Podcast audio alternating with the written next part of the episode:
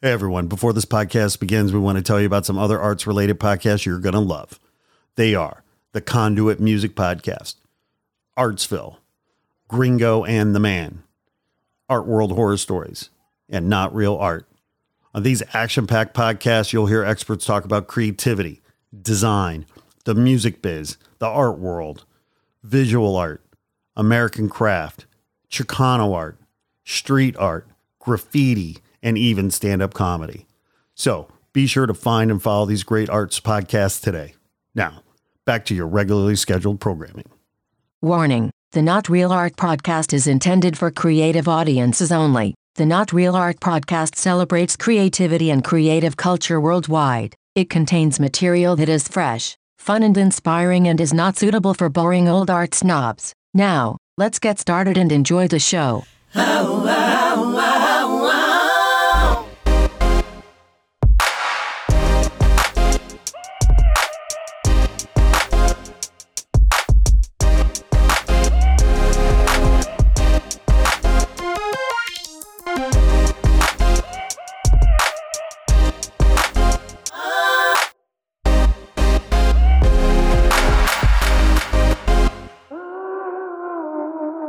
Greetings and salutations, my creative brothers and sisters. Welcome to Not Real Art, the podcast where we talk to the world's most creative people. I am your faithful, trusty, loyal, relentless, tireless host, Sourdough, coming at you from Crew West Studio in Los Angeles. Man, do we have a great show for you today. We are talking to one of our 2022 grant winners, the one and only Joan Cox of Baltimore, Maryland. And uh, Joan and I have a great conversation and I think you're going to love it. So stay tuned. It's coming up. Before we get into it, I want to thank you for tuning in. We do this for you. It's all about you. So thanks for being here. Of course, as always, please share, like, and comment this episode. It helps us. And of course, visit our website where we're always posting and publishing and promoting amazing, healthy, good stuff for you. So please go check it out. Okay, this episode's all about our grant. Actually, it's all about one of our grant winners, Joan Cox who is a fantastic human, as all of our grant winners are. But in case you don't know, and if you don't know, shame on you because after all these years together, you should know this. But maybe, hey, maybe we have new listeners who don't know. But we have a grant, an artist grant, the Not Real Art Grant for Artists. We're in our fourth year on that. Uh, Joan Cox is part of our alumni now in our fourth year here. We have started as an annual grant. We're now going to be biannual. So our next grant will be in 2024, although we'll be opening up application process uh, here shortly. So stay tuned for that. But our winners for 2022, of which there are six, we award $2,000 to six artists. So it's a $12,000 grant. Do the math. Is the math right? 2,000 times six, 12,000. Yes, that is correct. Woohoo! I got some math right. Yeah. So we give a $2,000 grant to six different artists, as well as a lot of PR publicity love, promoting them on our blog and having them on the podcast, and really just trying to help them amplify their stories, boosting them up, eh, lifting them up, helping them gain more exposure because that's what artists need. Artists need exposure.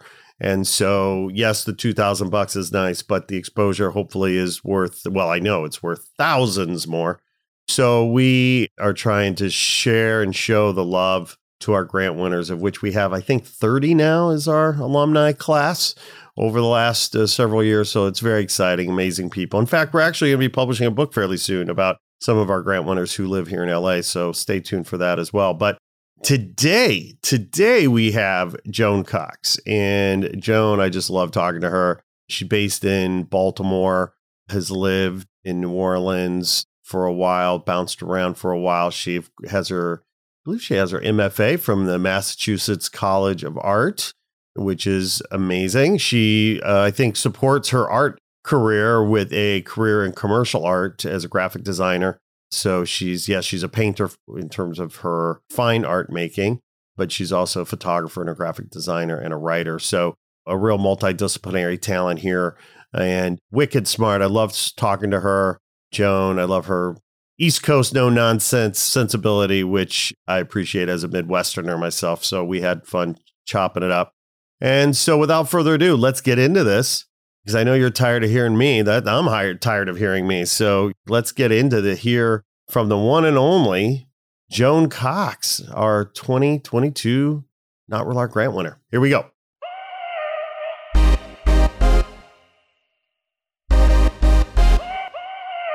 Joan Cox, welcome to Not Real Art. Hey, thanks, Scott. Or sourdough, I should say. our, well, it, and by the way, I could have referred to you as Joan Cox, the artist, and our 2022 winner of the Not Real Art Grant. Congratulations. Thank you. I'm so excited about this. Where were you when you got the call that day? Oh, you know what? The call came in on like a Saturday afternoon, and I'm not much of a voicemailer. I didn't check it until like Monday. Yeah. I think maybe it was Halloweenish, Halloween time. I was yeah busy with our nine year old or something, making a costume or yeah. But then when I listened to it Monday morning, I think I was driving into my day job, you mm-hmm. know, as they say, mm-hmm. and I was like, "What? I got a grant that I applied for? No, awesome." really made my day. I don't remember week. applying for that grant. no, I did because you asked some good questions. You know, oh, about, you did. Oh, you liked the questions. Yeah, eh? yeah. What did you like about, about Well, you know, like, have you ever felt like you weren't considered, or what's your place in the art world, or yeah. have you been overlooked, or had a hard time climbing up this mystery mountain with no trail markers? Yeah. Right. Yeah. yeah, yeah. Well, I, I, I thank you for that. Yeah, it, it's interesting because over the years, our name, Not Real Art, it's really been interesting to observe people's reaction to it because 99% of the time, artists get the joke immediately. And it is the very serious art gallerist, uh, patron, maybe dealer who just does not get it at all. right, right. And neighbors too. My neighbor is on my gallery's mailing list because they like to go to the gallery and lots of things. But she's like, I saw you got a grant, but I, I don't understand what what does not real art mean? What is that? How does that even make sense? so, yeah, for the everyday person too, it. it's confusing. But the artist, yeah, we get it. Yes, yes, yes. Uh, it, we do get it. It's that struggle. Well, that's really cool. And in the grant, as you know, uh, it, while it's nice to receive a, a, grant, it's a modest, it's a modest number, but we try to put the sugar coating candy coating on it with the PR and the marketing and, and the love, helping to promote, helping to amplify, you know, each winner's story and their and their artwork. And so we we love to have you and the other winners come on the show. I'm sort of in the mix now, recording uh, interviews with the other winners, getting to know. And what's been cool with the 2022 class is that only one of the winners is, in LA. I mean, they're sort of spread out. We have a diaspora of uh, winners uh, across the country, which is phenomenal. And you're in Baltimore, yeah? Yep, Baltimore, Maryland. And I noticed too that they're all women. Winners. They're all women. I kind of love that. I'm yeah, just saying. No, oh, no, absolutely. And that was that was absolutely such a, a serendipitous delight. And one of the things that's been fascinating to observe over the years. You know, we've been doing this grant, what, four years now? And it's been interesting because any, anything we do, obviously, has to come from a place of truth and a place of honesty in terms of just who we are and what have you. And where we don't have to try to be diverse or inclusive or whatever, because that, that's just who we are. And so it's just from day one. And it's been interesting because we've had a lot of winners this was our first year where all women won, but most of the the years we've had a very diverse uh, group of winners, people of color, etc. And one woman, a Latina woman, told me a couple years ago. She said, "Yeah, I heard about your grant. I was sure I was not going to apply because I always check out these things and it's always just a bunch of white people. And I, mm. I went on there and I saw that who your winners are, what you do. I was like, wow, this these guys are diverse. So and she applied and she won. You know, fantastic. Well, yeah. your jury system, do you look at who the artists are, or do you just look at the work and then read the answers to those? Right. Sort of so, so we lead with the work. We lead with the work. It's all about selecting those works that resonate with the judges based on their expertise, based on maybe a little bit of criteria in terms of just technical skill, conceptual skill, that kind of thing. And then it's only later on that we start to read the applications and kind of get a sense of who these folks are. And so, anyway, this year was a little bit challenging because we made some changes technically on the back end. And it made the judging process. Well, I think I even had to extend the deadline and everything. You might remember because you did. I saw an email about that. Right? Yeah, because it just we were having some tech problems. It was very frustrating. So we're going to have to make some adjustments on that. But hey, it doesn't matter to you. You won.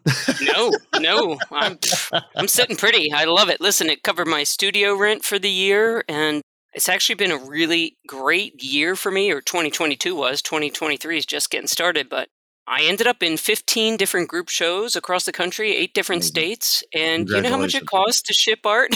uh, Thank you. Brutal. But yes, yeah. shipping art across the country and or sending it rolled up and hiring a local art company or team to yeah. restretch it, deliver it for you. Right. Yeah, so right. that really helped me out with covering just covering the cost of being an artist. Yeah, and, and, and so there's so many costs.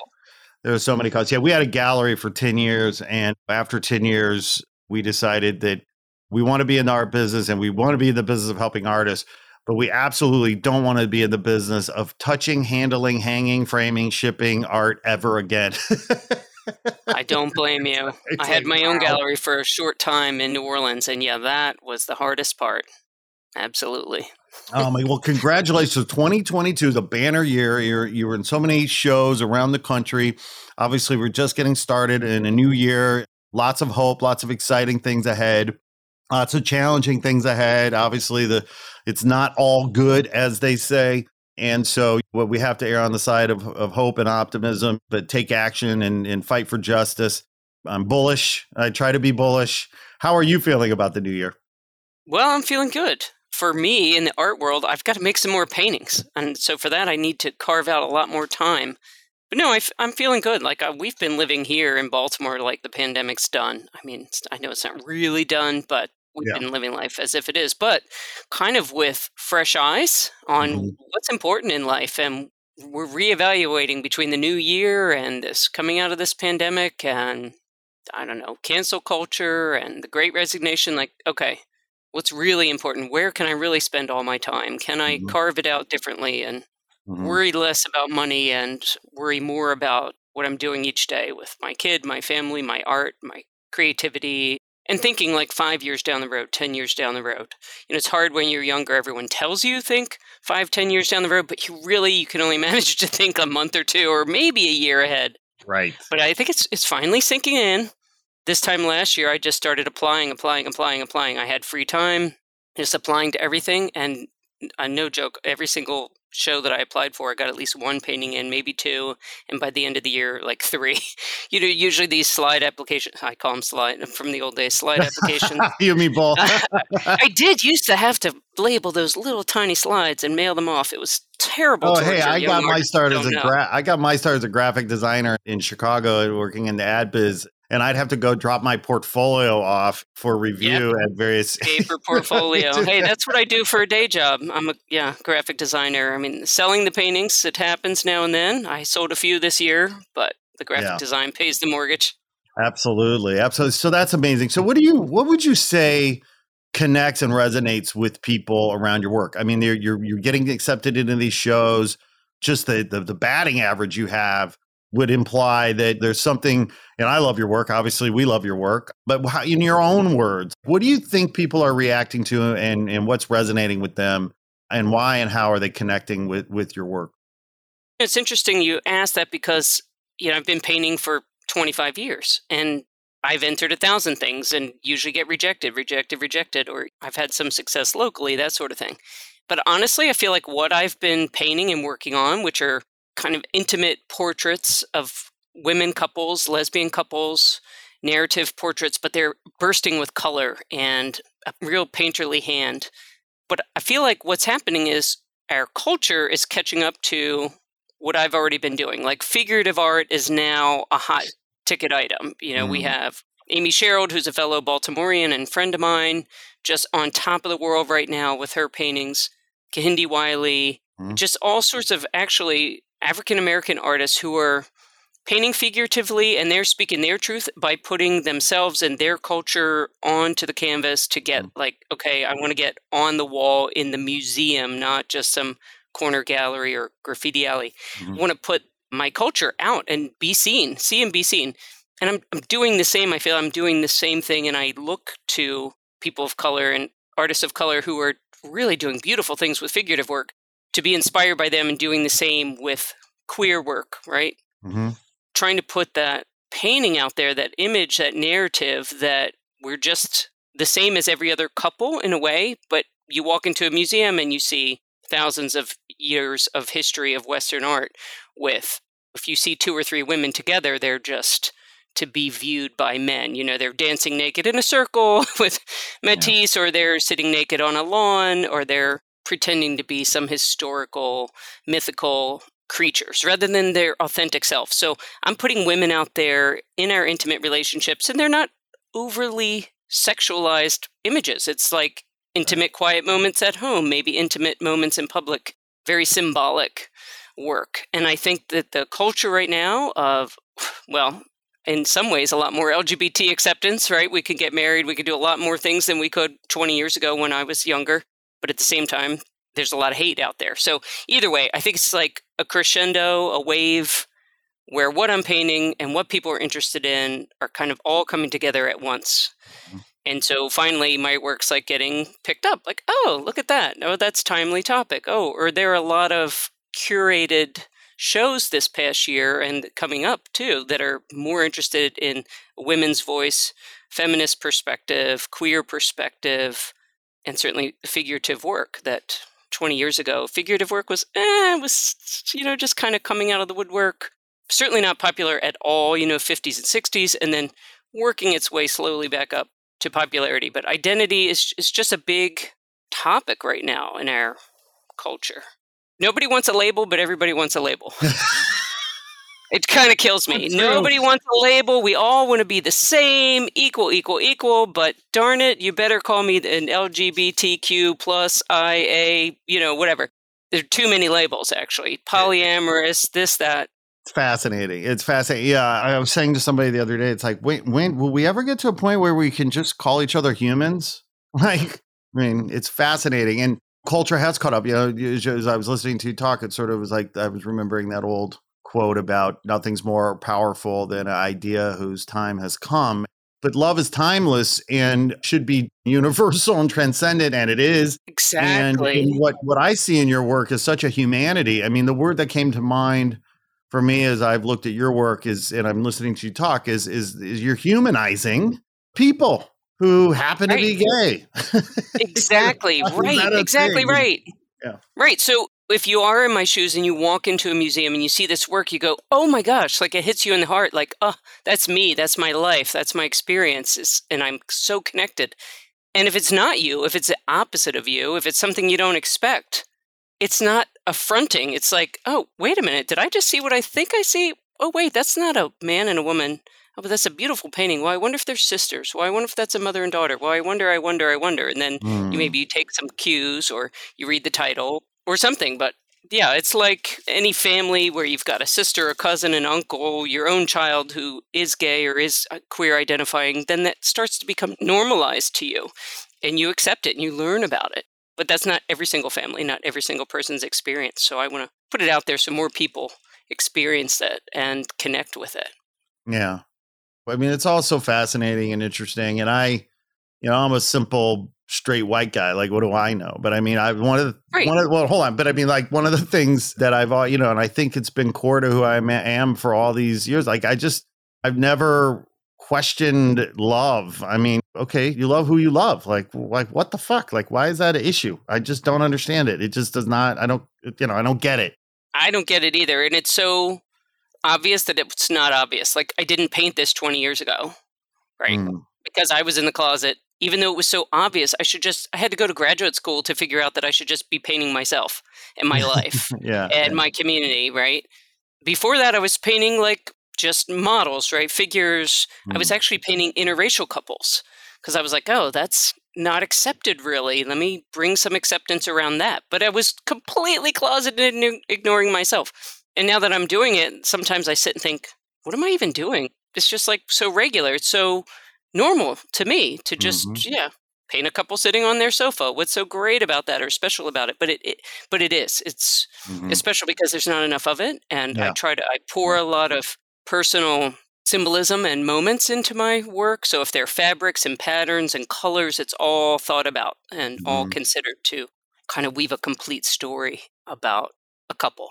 So in a way, my paintings are universal. You can, as you said, you just universally feel attracted to their humanity and their intimacy. Yeah. But then they're really personal at the same time.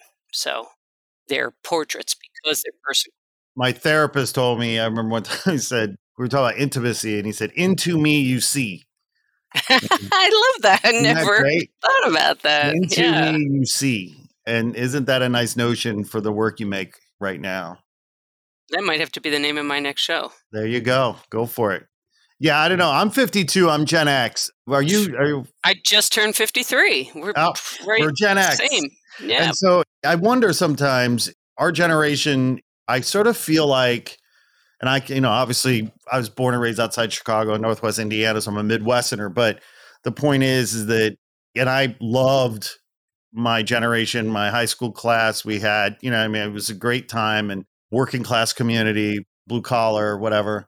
But I always felt like, and I maybe this is my own revisionist history or whatever, biased thinking or whatever, but I would argue that our class in particular were incredibly tolerant. Like we just didn't give a fuck. You know what I mean? And there's a practical sensibility. Yes, we gaslit, you know, we teased, we fucked with each other, so to speak. And that was almost like how you show love because mm. you get mm. it back and you know and, and you have to be careful with that because you know sometimes people don't appreciate the joke or whatever the case might be but but it, it is interesting to me our generation i feel like comes from that tradition of sticks and stones will break my bones but words will never hurt me and right. yet the focus on words these days to your point is just so amplified and i think it's hurting real dialogue i think people are scared that they're going to say the wrong thing use the wrong mm-hmm. And I, I don't know, how do you feel? Because I mean, you're in it way way more than I am. But yet the way you've referred to a few things, I I sort of feel like you have a much more practical point of view on some of these topics. Sure, but let me answer that first by saying I'm a painter. I yeah. avoid words. So yeah, so I because yeah, I don't want to say the wrong thing either or or yes, absolutely. So yeah, but that's part of why I'm a painter. I'm just about making images. But locally here in Maryland, I served on the board as president and still work with our local Maryland LGBT Chamber of Commerce. And we are just now after 5 years changing the name to the LGBTQ Chamber of Commerce. And mm-hmm. the reason is when we started it in 2017, we had a bunch of people come together like, hey, let's start this thing. And it's part of a national, it's an affiliate of a national LGBT chamber. And the young people at the table were like, we got to have the Q in there. We got to have the queer. And the older folks at the table were like, no way. I was bullied with that word when I was a kid, chased down the street, and written on my locker and everything else. No way I can't have that word in there yet. Mm. Now, just five years later, just like uh, the demand is and the normalization now, or the acceptance and the empowerment of the word queer is so right. much greater, right? right? Taking that word back. So when you talk about language, that yeah, people who are in their 60s and older very much have a bad taste in their mouth for that word. I think it's fine. And younger than yeah. us, they embrace it. Yeah. Yeah, it's fascinating. I'm remembering there was an interview I, I saw with Dave Chappelle, love him or hate him. And he was talking to the woman who is it? She was the poet who did the poem at Bill Clinton's inauguration. Oh, uh, yeah. I'm sorry? Yes, I know. I'm, you know I'm terrible I'm with names. I know who you're talking about. She recently and passed away. She passed away a few years ago. Yeah. Just a giant of a woman. I mean, giant like in terms of intellect and, and absolutely. Soul and and she was a poet. Man, her name I can't believe I'm not remembering her name. Anyway, they were having conversation about the N word, and Chappelle was saying, you know, we're taking it back. This is how we communicate now. And her point was, yeah, but your generation wasn't lynched and wasn't chased down the the street and right. Maya Angelou. Maya, Maya Angelou. Yeah, thank you. Yes, Maya, of course, Maya Angelou. Of course. Right, exactly. And I have friends, and I hear that word. I mean, I haven't spoken that word in I don't know fifty years since I heard the word but I have friends who use it all the time every day, but I can't use it. They can use it. But I don't feel that's the same with queer. Mm-hmm. Well, I guess depending on the context of how you're using it, but I think that one's a little bit still in that gray zone of. That's you know, really interesting. Yeah, I mean, it, it totally makes sense. I, I, hadn't thought of it like that. It's empowered if it's your word and you own it. But yeah, if you're on right. the other side of right. that, you know, you still better yeah. not touch. Well, I think that's proof that we shouldn't be using any of these words. there you go. Just be painters. Let's just be painters. Let's just be human beings. Yes. Can't we all just get along? Why can't we all just get along? so, when did you start painting? How old were you? Oh, I don't know, four, five, six. Yeah. I mean, Oh, it, it depends young. if you count like a crayon or watercolor or I don't know what you count as painting, but yeah, making art from yeah, as soon as I could. So, how old were you when you knew you were an artist, and how old were you when you knew you were gay?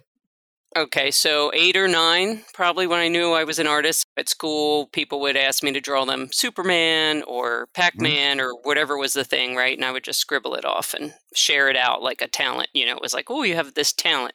And I think I didn't come out to the world until I was 25, Mhm. but I knew around 15, Oh, okay. Yep. around yep. age 15. Yeah, I definitely knew. But I didn't really know anything about the culture. I only knew about gay men, and Mhm. I really didn't know anything else about anyone else in the whole spectrum of trans, queer, non binary, all those things. All those things that luckily kids now, at least in, in most places, if they have access to social Mhm. media or big cities or you know they kind of at least they know all these things they know all Mhm. these terms and words and options and even gender options now like kind of wish i had that when i was 12 Mm. 13 14 who knows Growing up is scary enough, let alone when you feel I don't know other or or disconnected. I mean, was it was it scary? I mean, how scary was it? Well, yeah. well i grew up at a catholic situation catholic school then i went to an all girls high school and played the part of the good catholic girl and Mhm. kept it all to myself. So it was Yeah. a lot of repression and Yeah. hiding and double life kind of for like 10 years basically Mhm. Mhm. living a double life at school with my family with my grandparents with my coworkers my boss when i was that age anything and everyone in life that water cooler talk you couldn't really have it correctly or the same or i would have literally a beard i mean i would invite guys to weddings and as my date and all the things Yeah. yeah, Yeah. sad. I wish I could go back and change it. And, Well, know, but no, no, but see, this is, openly, but see, no, no, but see, this this touches on something that's been annoying me about so much of some of these current trends is that you can't judge someone's behavior. I don't think.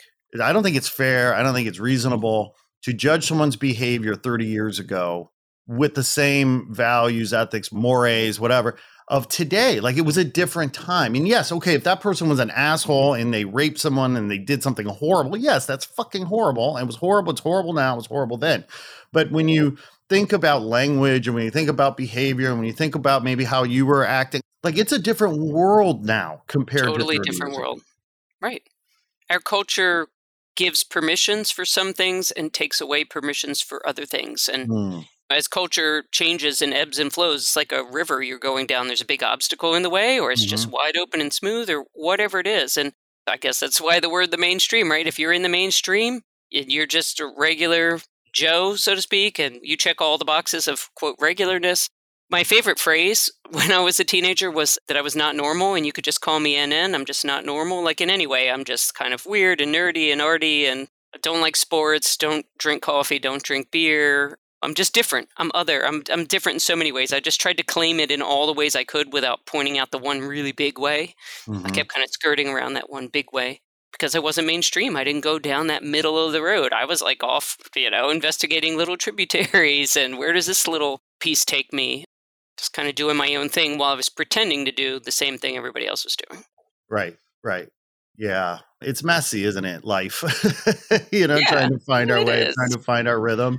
And that's part of growing up. That's part of what it is. One of the funnier coming out stories I've heard, my friend, good friend, her sister, who I also know, I don't know her super well, but she realized that they're because they were, you know, they're Catholic and you know, just the whole thing, right? But she's just the kind of person, she's like, fuck it. She's like, I'm just pulling the band-aid off. And so at Thanksgiving dinners, she's like, Hey, dad, mom, I'm gay. Can you pass the potatoes?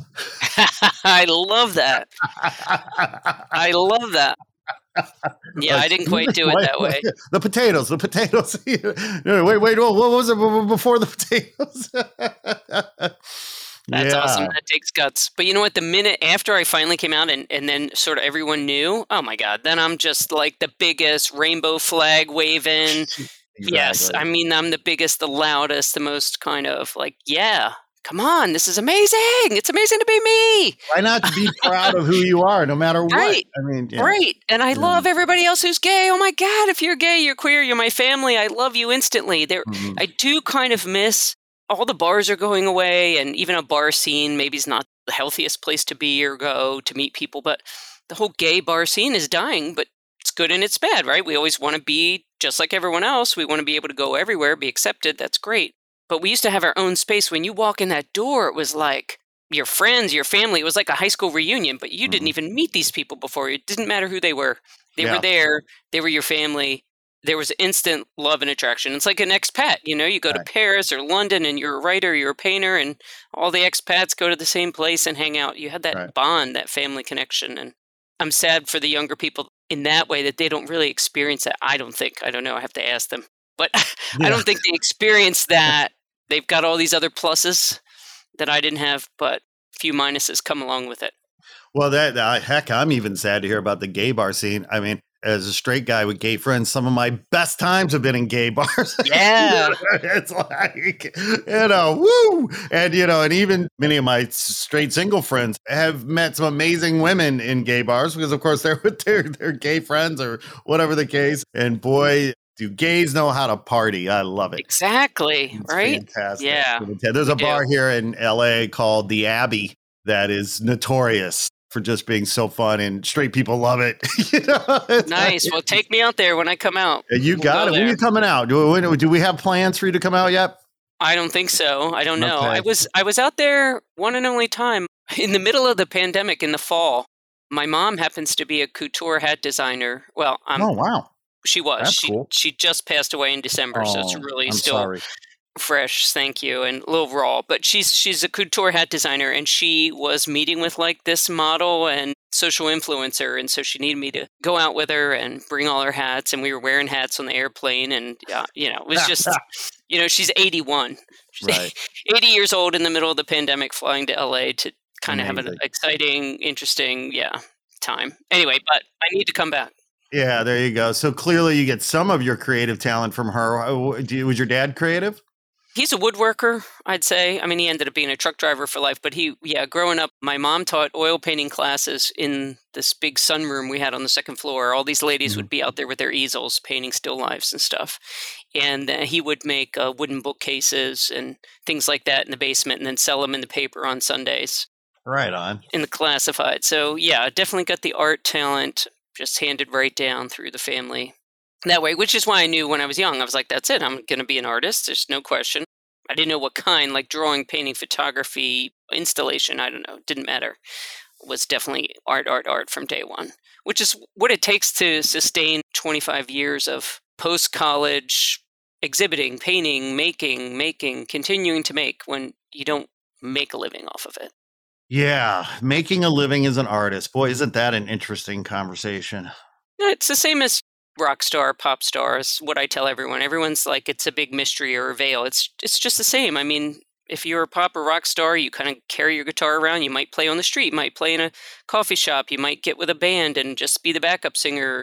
There's so many ways, but there's no written handbook. This is how you do it. Like if you want to be a lawyer, there's a written handbook. You do a certain amount of time here, then you move to this firm, then you take a case, and you, anyway, there are handbooks for all these other careers in life, but the arts, not so much. You could be one of these like paint dog portraits and go do the craft shows everywhere and drag your stuff in tents all around town. Uh, I could have picked that way. I didn't. There's so many different ways. I didn't want Right. to pick that way, but other people pick that way. They love it.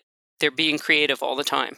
But you also have created a situation for yourself where you're you have many tools in your toolbox, right? So you can paint and get commissions or not because you have your graphic designer and you can pay your bills uh, doing that as well. And and it's interesting. I have this joke about you're either a switchblade or you're a Swiss Army knife. you know? I'm definitely a Swiss Army knife. I have used that in a bio before. Oh, really? Yeah, yeah. myself, yeah. Yeah, I, I'm a Swiss Army knife. I am not a switchblade. Sometimes you need a switchblade. Sometimes Yep, that's and exactly you- what you need. And you phone a friend. And you phone a friend. exactly. You know, and some artists are like that. They're like, nope, this is what I do, and so I'm going to do. It's more of a struggle, maybe earning a living because they can't diversify. or don't want to diversify, but you've been, you know, I don't know if that was intentional or by accident, but the fact that you've positioned yourself with the diverse set of ability, skills, talents, and tools bodes well for you, I'm sure. Yeah, absolutely. Well, it, it lets me reserve the time in the studio to really only focus on what I want to do. I don't yeah. really care for commissions. I've done a few. They never come out. They don't have the heart and soul, yeah. the energy, the passion. Right. right. So I avoid those. So what I paint in the studio is really only what I want to paint, no matter what. Whatever I'm into today, it may or may not fit in a series. It may or may not fit. Some action might happen in the world or in my life, and I go in the studio and just paint a tree instead of yeah. figures. Or, but it's all up to me because I'm not dependent on knocking out a bunch of commissions or, or crafts or Etsy items or whatever it is. And I'm not yeah. putting any of those things down. You can right. make a great living with all those things. It's just I can instead, you know, do a little bit of corporate work, which is eh, not as exciting. But from day yeah. one, I was like, I don't want to be sucked dry of all my creativity. Right. In a hardcore ad agency. So I took the design route of like, okay, corporate or creative entrepreneurial designer where I can be a little creative. So I'm always tapping in, tapping in color trends, composition. I'm always staying up. Luckily for me, it's always given me all the Mac computer skills, right, that are now so amazingly handy.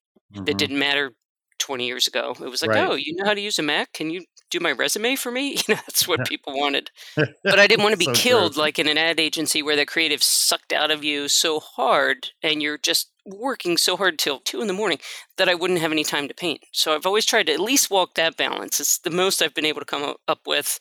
And the balance goes up and down week to week, month to month on whether I spend more time on design and more time on painting. But I can tell you, I do want to spend more time painting in 2023 are you pretty rigorous about your practice in terms of when you go to the studio or is it more sort of ad hoc whenever you have time or whenever you feel like it or usually there every saturday every sunday? Like how do you structure your practice? That's a good question. Before we had a little girl it was yeah fridays. Mm-hmm. period dot. I only worked a four day work week. I would just be in there always on fridays and usually monday nights. So like monday night i get started on something friday concentrate all day. Monday night pick up where i left off just enough to thread it through like I feel like if you're continually working on a piece and then starting another piece, don't let the paint brushes dry and don't ever wash them. Don't ever take them out of the turpentine. If they're just always in use, mm. then it's a good sign. But with a nine year old now and through the pandemic and every other thing, no. I wish I'd spent more time playing Barbies in that pandemic and juggling Zoom calls for a kid when other artists out there, if they were unencumbered, were probably creating the best work of their lives. I didn't. I had less time than ever that year to do what I wanted to do. Because, yeah, yeah, no, it's it's so. fascinating to, and that was part of the blessing and curse, right? Of well, not even blessing, but I mean the the pandemic. It just was very uneven, right? And depending on who you were, what you did for a living, right? Whether you, you were all or nothing. Not, I mean, it was incredibly. Yeah, you're either uh, totally uneven. alone, or, yeah. or as I described our whole household, it was like Thanksgiving, Easter, and Christmas all happened like three days in a row, and every toy, food, package, blanket, fort made in the basement with pillows, everything happened all at once for an entire year. And it's like, why clean it up? It's just going to happen tomorrow. Legos all over the floor. Just, exactly. yeah. But then other people were like, well, I organized every bit of my junk drawer, my shoe closet, my clothes by color. I'm like, oh, yeah. Yeah. Extremes, extremes. When Let's the pandemic's over, can you come over my house and do all of that? exactly. Exactly. Yeah. Yeah. It was fascinating to watch and talk to different artists during that time because to your point, it felt like some of them were productive and prolific as hell, right? Because they oh, they had that time, they that. had that, and then other artists really struggled. And and but by the way, maybe they struggled because they were single, didn't have anybody in their life, but maybe they struggled because they were traumatized by the pandemic and just didn't feel creative, and then they yeah, were blocked, every you know? certainly every different uh, yeah. thing happened for folks. But yeah, I wish I could have had some of that more quiet time. It was like a, a forced residency at home if you could do it. but yeah, so it's sporadic. I have to say, it's sporadic. That's all I know. I just get in there when I can get in there. That's right. That's right. That's right. So, your subjects, how do you connect with your subjects? Are they friends? Are they family? Are do yep. you put out calls for models. I mean, right, what- calls for models. No, I haven't put out calls for models, and a lot of them, yeah, started out just as my friends, and then I just repeatedly painted this one set of friends, Jane and Autumn. I don't know why they were handy. They had the right look somehow. Like mm-hmm. Jane's very androgynous. And I love that look. But recently I'm like, no, I'll just meet people at parties or at a cafe. I just stopped somebody last month at a coffee shop, just like tapped her on the shoulder and said, if, if you don't mind, I think you look pretty amazing and I'm an artist. And would you come model for me? And bring a friend, same gender or pseudo same gender friend, and just come and, and model for me. So I've had some people just show up in the studio or also some outdoor scenes where I've met people at a park and then I've never seen them again. Really? Yeah. So yeah, these two sort of like a one night stand or something. kind of. Yep, exactly. yeah. These two, I met them at an event in the morning that a mutual friend was having. So I was, I'm trying to open up my work to be more inclusive mm-hmm. and not not just show me, literally me, because I started out me and my wife, and then some other couples of mine who are all happen to be Caucasian. And I'm like, I really want you know, an interracial lesbian couple. Mm-hmm. So I was at this event. Here's this very cute couple. Like, oh my gosh, can you model for me? They showed up in my studio that afternoon. I had them rolling around on the hardwood floor. Bang, bang, boom. I kind of already had a composition in mind and started. And so, yeah, I put them in that painting and I hung it in a show a couple months ago. Show just ended on Saturday. And they didn't come to the opening. They couldn't get to the reception. I texted them. And then eventually they came and texted me, like, oh, we saw the painting. We love it. It's so great. It's awesome but I have literally never seen them again. And same with another couple that I met in the park. And I just, yeah, I photographed them all over the park and made some paintings and haven't seen them again. no, no, that's really fascinating to me. And, you know, I joked about the one night stand because you can have that very intimate moment or hours or whatever and then go your separate ways and never you know and i guess it's well you can open up and i told them to modeling like yeah. normally i like to say hey do you want a cocktail like let's do i need to loosen you up here right. like right. i want to find your true selves but at the same time i didn't know these people they didn't know me right. so it's almost easier than if you know someone a little, then you have expectations, or you don't want to share a certain thing, or you don't want to be perceived a certain way. I'm a stranger to them; they're a stranger to me. Yeah. And what I want is to capture them, the two of them. Right. And I do only really want to work with models who are a true couple. They're a couple together because those things are going to come out. So, this couple, what they said to me, Molly and Brianna, after they got to see the work in the gallery when I wasn't there, that they were just like, I don't know how you captured our joy, our love for each other. How did you capture that? Like you met us one time and you've captured it, and we are beyond thrilled. Now it's not their painting or anything, you know, it's in my painting, it's not a commission, but they're beyond thrilled. And they're like, well, could we just have a print on our wall or, you know, a magnet or anything? I'm like, yeah, yeah, sure. right, Once it gets right. photographed, you can you can have whatever you want. It's one of those worlds where you can order it on a blanket, a puzzle, a mug. Shower curtains, blankets. Yeah, any, anything you want. By the way, that'd that be kind of a funny special. thank you gift. That would be actually kind of a funny thank you gift to thank your models. Like you just get all this merch produced, yeah, keychains, coffee mugs, and you send them a care package. There you go. Thanks for your time. Here's your merch. Shower curtain. Shower curtain. I love that idea. That's a good one. It's amazing what we're printing on these days. I mean, you know, being a commercial artist, graphic designer through the years, uh, you know, we're yeah, of the same I wanna, age. I just I mean, want to do that to think about the how the technology has evolved. I mean, my God, it, it's it's incredible what we're doing on demand. Yeah, it really is. And the thing is, in the art world, though, it's like, oh no, no, no, don't do that. Don't make prints. Don't quote water down your work. And I don't know. I really struggle with that one. I'm like, no, no, no. I'm never going to make prints of any of my work. And now I'm like, I totally want to just yeah put it on every merch there is. I mean, Kehinde Wiley now is like making soccer balls with his art on a soccer ball. Yeah, uh, I don't know if he's doing it, but his gallery in France is hiring some company yeah. somewhere in China to produce his paintings. It's a we, we all go to museums. Yeah, yeah, we all go to museums and buy, yeah. you know, Van Goghs yeah. on everything everywhere. Yeah. Mouse pads. Well, this yeah no the the product Here's the disconnect. There's a big disconnect though, depending again. I mentioned earlier which little lane of the art world you're in if you're in that craft show weekend thing, if you're in a local scene, if you're in the big Art Miami and Basel and Venice Biennale, there's this oh no no no don't yeah don't put your work on those things. But I mean Warhol put his work everywhere on everything. Basquiat put it right on the streets. So wow. I just want the work to be seen in, in the end. I think that whole notion is very wrong-headed. I mean, because you know, for several reasons. One of the reasons, of course, is every freaking museum I've ever been in has a gift shop right be selling your out own gift shop you know Be your right, but own then people gift look shop. at you like, oh, you're a pushy merchandising. Ugh, it's there's a thing. I need a middle man or woman. I mean, I need a middle mm, someone Right. to pawn those items. That's not me pawning those items. It looks better. Yeah, I mean, a- another reason I, I think that notion is really wrongheaded is because not everybody can afford your original work $2,000, $5,000, $10,000, whatever it is, but they can buy a blanket Exactly. or a, a t shirt or a thing that connects them to your work and gives them an access point. And I think that that's about democratization. That's about accessibility. And they're able to connect with you in an affordable way. You make them happy, you make some money on top of it. I think it's wrongheaded to sort of be so like elitist, purist, conservative about the fact that Yeah, merchandising so is too. below you, you know.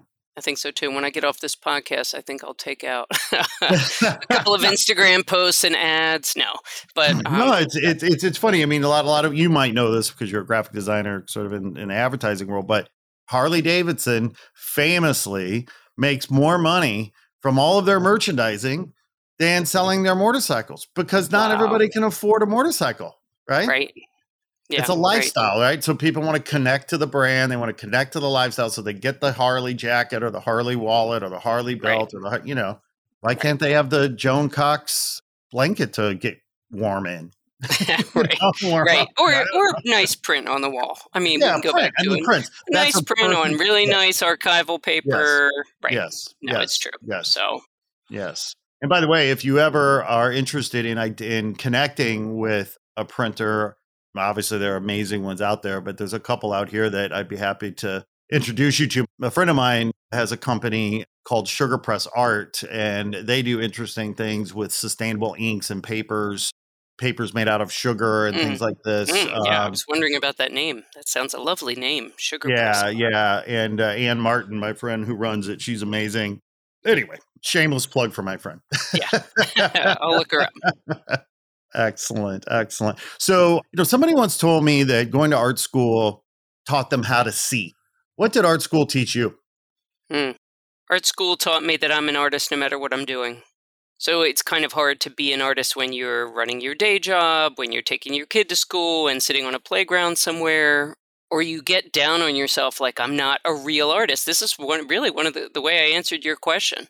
Am I a real artist if I'm only making art in the studio one day a week, or if I'm in only selling one painting a year, or whatever it is, whatever kind of line in the sand you draw for yourself that if you cross that line, you're finally an artist. No, you're an artist all the time, every day. You're an artist when you're cooking dinner. You're an artist when you're wrapping a gift for a friend. You're an artist when you're taking notes, making sketches, doing your art, making your art. But everything that you take in visually, when you're at the movies, when you go to the theater, when you're listening to music, all those things are coming in and filtering out. And when you finally get that time to produce or create that more tangible thing that we label art, you're going to do it in your way because of all those things that came in, right? So you're an artist all the time and just own it and wear it and don't let anyone tell you that you're not a real artist because you are. That's really the best thing that I learned outside of, you know, seeing and meeting some cool people and cool artists and learning about some cool artists that I didn't know about. That's the biggest. It's a fascinating conversation for me because I have people come up to me all the time and say, "Well, you're an artist, aren't you? Or are you an artist?" And and I always it's it's like one of those weird questions, right? Because in my heart, yes, I'm an artist. But I don't paint, I don't draw, I don't sculpt, I don't do any of that stuff. I just literally have always and I mean this sincerely, I've always sort of looked at my life as my masterpiece that I'm working on. Mhm. right? And the choices that I make, the decisions to do this versus that really was about following my inner muse. And so it, it just is it's about I guess intentionality or just you know I you know I don't know but it's like but I'm very I'm very cautious like it's not like I'm out and proud of like oh I'm an artist I'm an artist my joke being would a wise man call himself wise if he does don't trust him right, right. so That's- who, who that's I different. Well, it's like you're a producer or director. I mean, you're not the actor in the movie, but you're doing all these other things. You're supporting artists, you're encouraging artists, and like you said, you you've built your own life with an artistic eye in terms of what you're choosing to do and how. So I don't know. That is a hard question. It's an interesting question because, well, because here's the thing, right? I don't know if you've ever read the, read the book, and I'm always referencing this book. I know our listeners are sick of me talking about it, but there's a book called Orbiting the Giant Hairball. Yes, I have it. You have it. I, I oh, have it. Oh, right, yes. I could probably even put my hands on it somewhere Woo! here, right on this yes, big bookshelf that's behind me. Am I really? no, it's a it's a blue cover with yes. a, a, little scribble drawing. Yes, yes, yes. Gordon MacKenzie. He was the chief creative officer at Hallmark Cards. Uh, he's not with us anymore, but what a wonderful book. Then you would remember him talking about how when he would go talk to school kids, he would always start his talks by asking the exact same question, which is, "Who here is an artist?" And in kindergarten, every kid raises their hand. Yeah, every time. I've Every been time. in my kids' classroom, yeah, and I'll ask them when I'm done presenting, who here wants to be an artist when they grow up? And really, nearly every kid's hand goes up. Absolutely. And by third grade, in his book, he talks about like there's one kid in the back that sort of sheepishly, you know, raises their hand. And it's like, what the hell are we doing? And so I just bring that up because, yes, we all are artists on some level. We believe it, we feel it, we know it when we're young babes and the system does its best to sort of shape us into their own image or you know whatever and so it's all in there right the desire need want to, express oneself creatively and make weird shit that you know whatever right. so yeah it is a fascinating and i just feel like because there's so much talk right about democratizing art and increasing accessibility and it's a big interesting complicated conversation but part of the solution and part of the answer and all of that, my humble view is we have to start creating a narrative or creating a conversation around the fact that yes, you are an artist. It's in there. Just have some courage, take a risk, exercise that muscle. Right.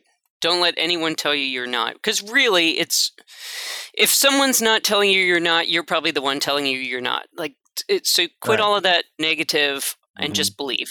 You know, I feel like people who are creative in any way, whether you're a chef, a cook, a gardener, if you're creative, you're just so much happier on so many more levels. Like when I'm in the studio, it just, I don't know, it just kind of touches all these brain waves and all just all these ways just makes me feel good really good and i feel like people who don't create anything at all in their lives are are the ones who are a little bit lost and I'm not talking all just about art. I mean, like I said, it could be right. the creation of your own kid and just the thriving, pouring all of yourself into making that kid or that, yeah.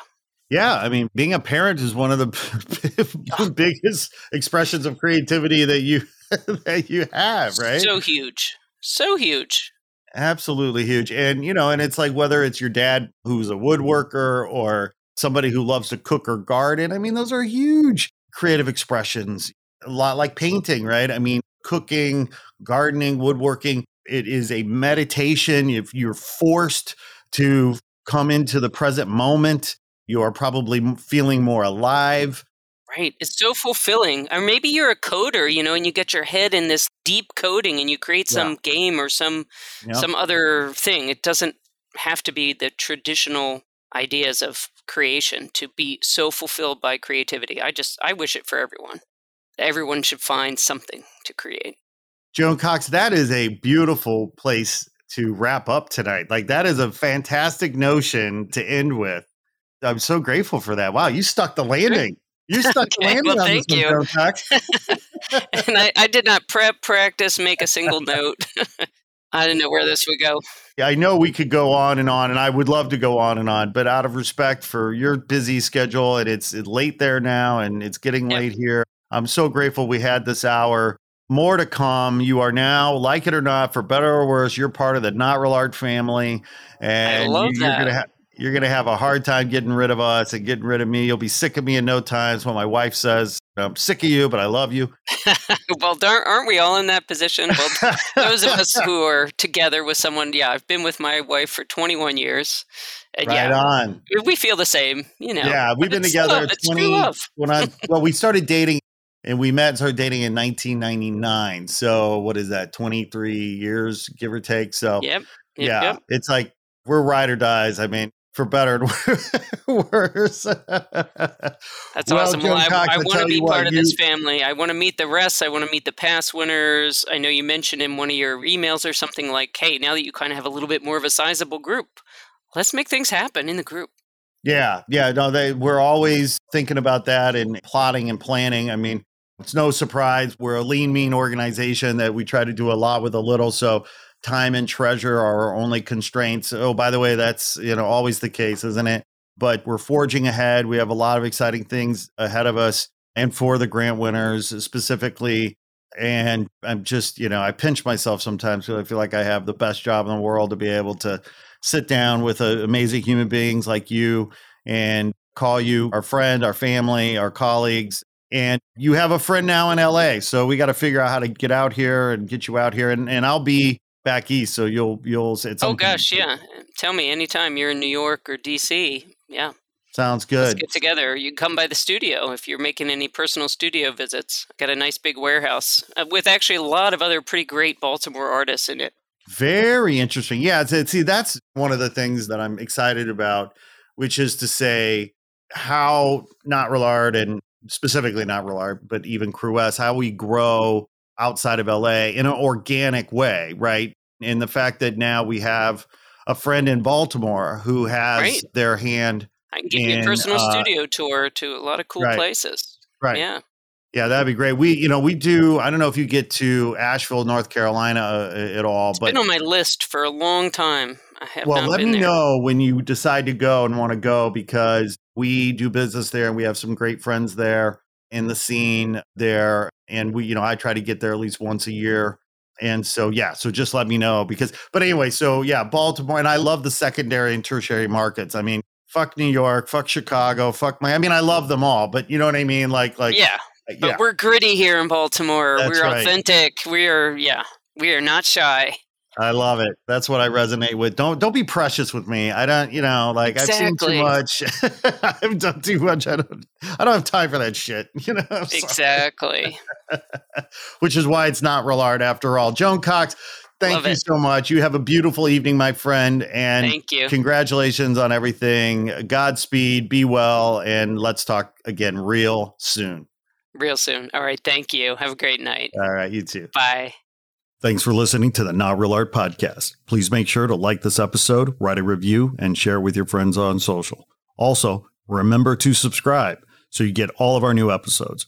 Not Real Art is produced by Crewest Studios in Los Angeles. Our theme music was created by Ricky Peugeot and Desi DeLauro from the band Parlor Social. Not Real Art is created by We Edit Podcasts and hosted by Captivate. Thanks again for listening to Not Real Art.